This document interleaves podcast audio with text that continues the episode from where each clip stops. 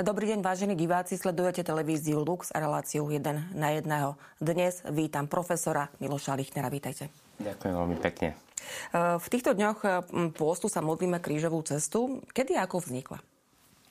Krížová cesta má svoje korene v kresťanskom staroveku, kedy vlastne už prví kresťania veľmi túžili vidieť tie miesta, v ktorých žil a trpel Ježiš Kristus. Takže začali chodievať, ktorí mohli. A už máme taký najstarší spis zo 4. storočia Putovanie Egérie.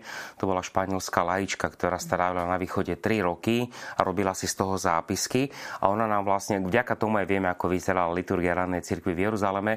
A ona nám popisuje, ako mnohí ľudia prichádzali do Svetej Zeme, prichádzali do Jeruzalema a chodili po tých miestach, e, ktoré dnes nazývame teda tou krížovou cestou, aby si tam pripomínali Ježišovo dielo. Takže to sú také tie e, prvé také stopy.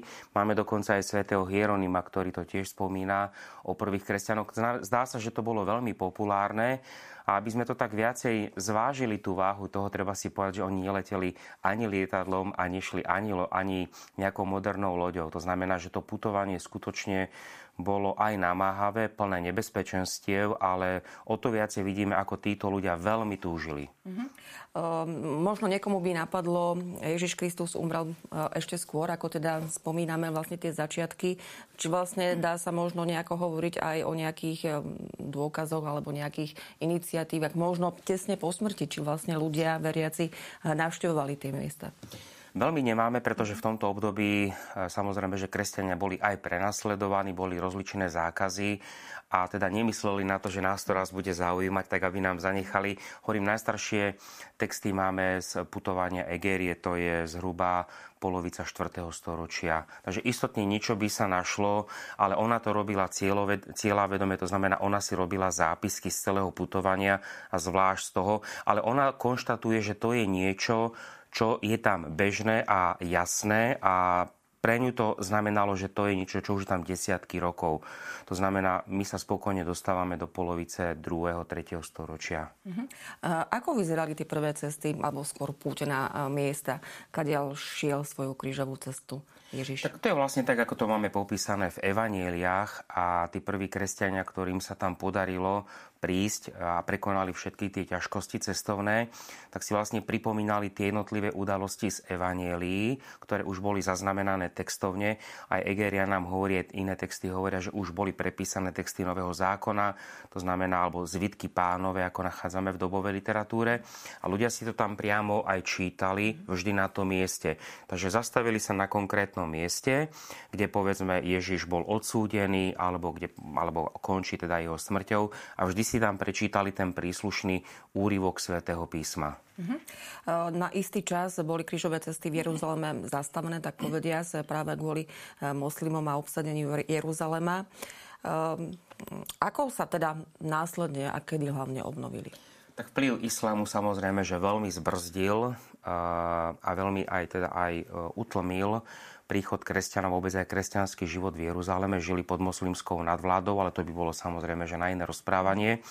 V 13. storočí alebo v polovici 14. storočia sa reholi františkánov podarilo prísť do Svetej Zemi. Dokonca vieme, že aj boli stretnutia s niektorými čelnými predstaviteľmi islamu a boli im umožnené spravovať určité pútne miesta. Až dodnes to spravujú. Takže takýmto spôsobom františkáni mohli správovať.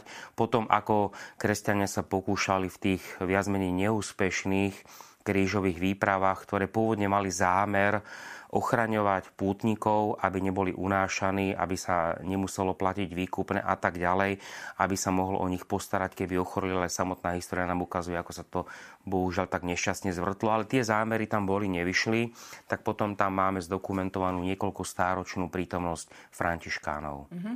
Um, znamená to, že potom, keď sa vlastne rozbehla, tak povediac, uh, alebo obnovila tá tradícia, uh, že vlastne začala už aj církev reflektovať uh, tieto iniciatívy?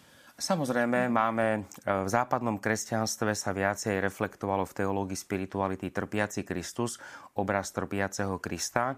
Máme tam predovšetkým veľkých teológov, ako je Bonaventura a tak ďalej, ktorí bol tiež z rehole františkánov, ktorí podporovali kristologickú spiritualitu, kde sa zdôrazňoval trpiaci Kristus, oproti povedzme východnej spiritualite, kde máme takú dominantnú teológiu Krista Pantokratora, kde osláveného Krista. To znamená, to sú tak veľmi schematicky povedané také základné tie línie. A toto veľmi potom prispelo k tomu, že keď prví františkáni sa postupne po nejakých rokoch začali vrácať do Európy, tak priniesli aj tento zvyk chodiť a pozbudzovali ľudí, ale samozrejme, že ono to aj niečo stojí, nejaké peniaze. Takže postupom času, myslím, že v 16. storočí dostali povolenie od pápeža, aby začali stavať e, tieto krížové cesty vo vnútri kostolov čo má tiež svoj taký veľký význam na vývoj celej tej teológie a boli to predovšetkým teda ich františkánske kostoly, ktoré oni stávali alebo ktoré boli pod ich správou. Mm-hmm. Teraz mi tak napadla otázka, prečo práve Františkáni a krížová cesta je takéto veľké spojenie? Je to kvôli tomu, pretože boli to aj tak misionársky orientovaný rád. Svetý František veľmi chcel evangelizovať aj moslimov.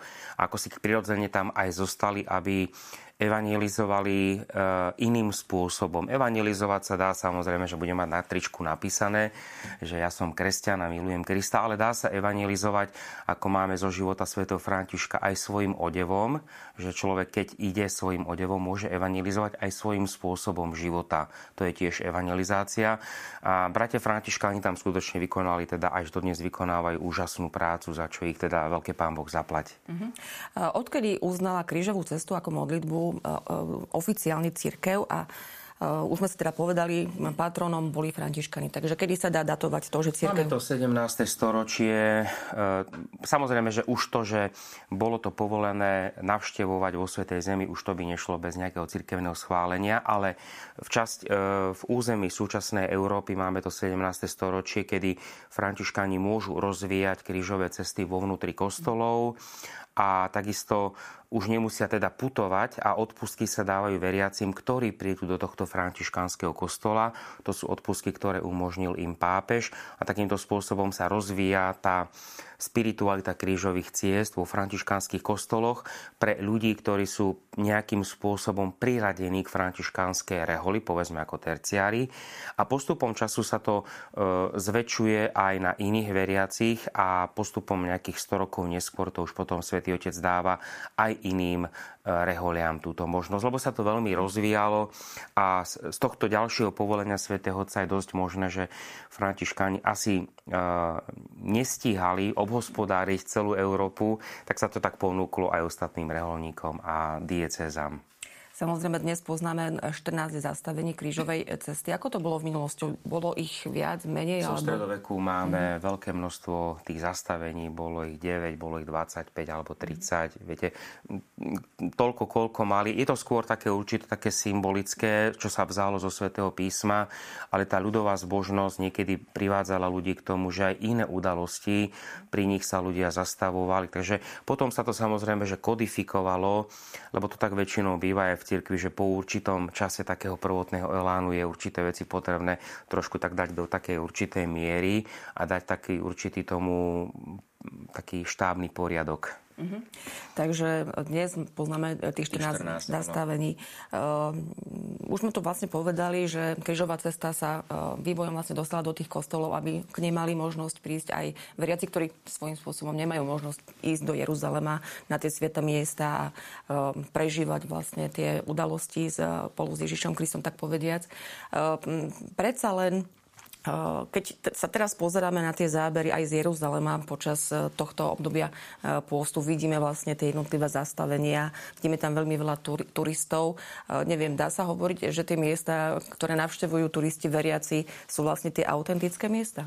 Podľa tradície môžeme povedať, akože mohlo prísť k nejakému centimetrovému mhm. posunu, ale v podstate sú to tie, tá živá pamäť cirkvi, tie svedectvá, ktoré máme, keď si zobrieme knižku, potom povedzme putovanie Egérie a tak ďalej, alebo veď máme aj historické vykopávky, že tá pamäť ranných kresťanov bola silná, to bola orálna kultúra, to znamená, že tam máme pravdepodobnosť hraničiacu s istotou, by sme mohli povedať. Ale ešte by som doplnil, že okrem františkánov máme aj teda tzv. tú jezuitskú krížovú cestu, ako sa to nazýva, e, kde máme trošku iný počet tých staníc. E, klasická krížová cesta, tak ako ju vypracovali bratia františkáni, začína odsúdením Krista a končí vlastne odložením tela mŕtvého Krista do hrobu. Jezuiti vlastne teda, keď rozbiehali tiež tie pobožnosti e, v Európe a teda aj na našom území súčasného Slovenska, tak máme zdokumentovanú krížovú cestu, kde boli pridané dve stanice. To znamená, začína to poslednou večerou a končí to Kristovým zmrtvých staním. Samozrejme, že tu nejde o to, že čo je lepšie, čo je menej lepšie, ale ide o to, že aj toto sa dá teologicky zdôvodniť a myslím si, že máme v Prešove a Banskej šťavnici máme tieto dve krížové cesty, ktoré zanechali e, stopy této, tohto jezuitského spôsobu prežívania krížových ciest. Ale je to skutočne na, tej vnútor, na tom vnútornom chcení toho človeka, že ako sa mu to páči.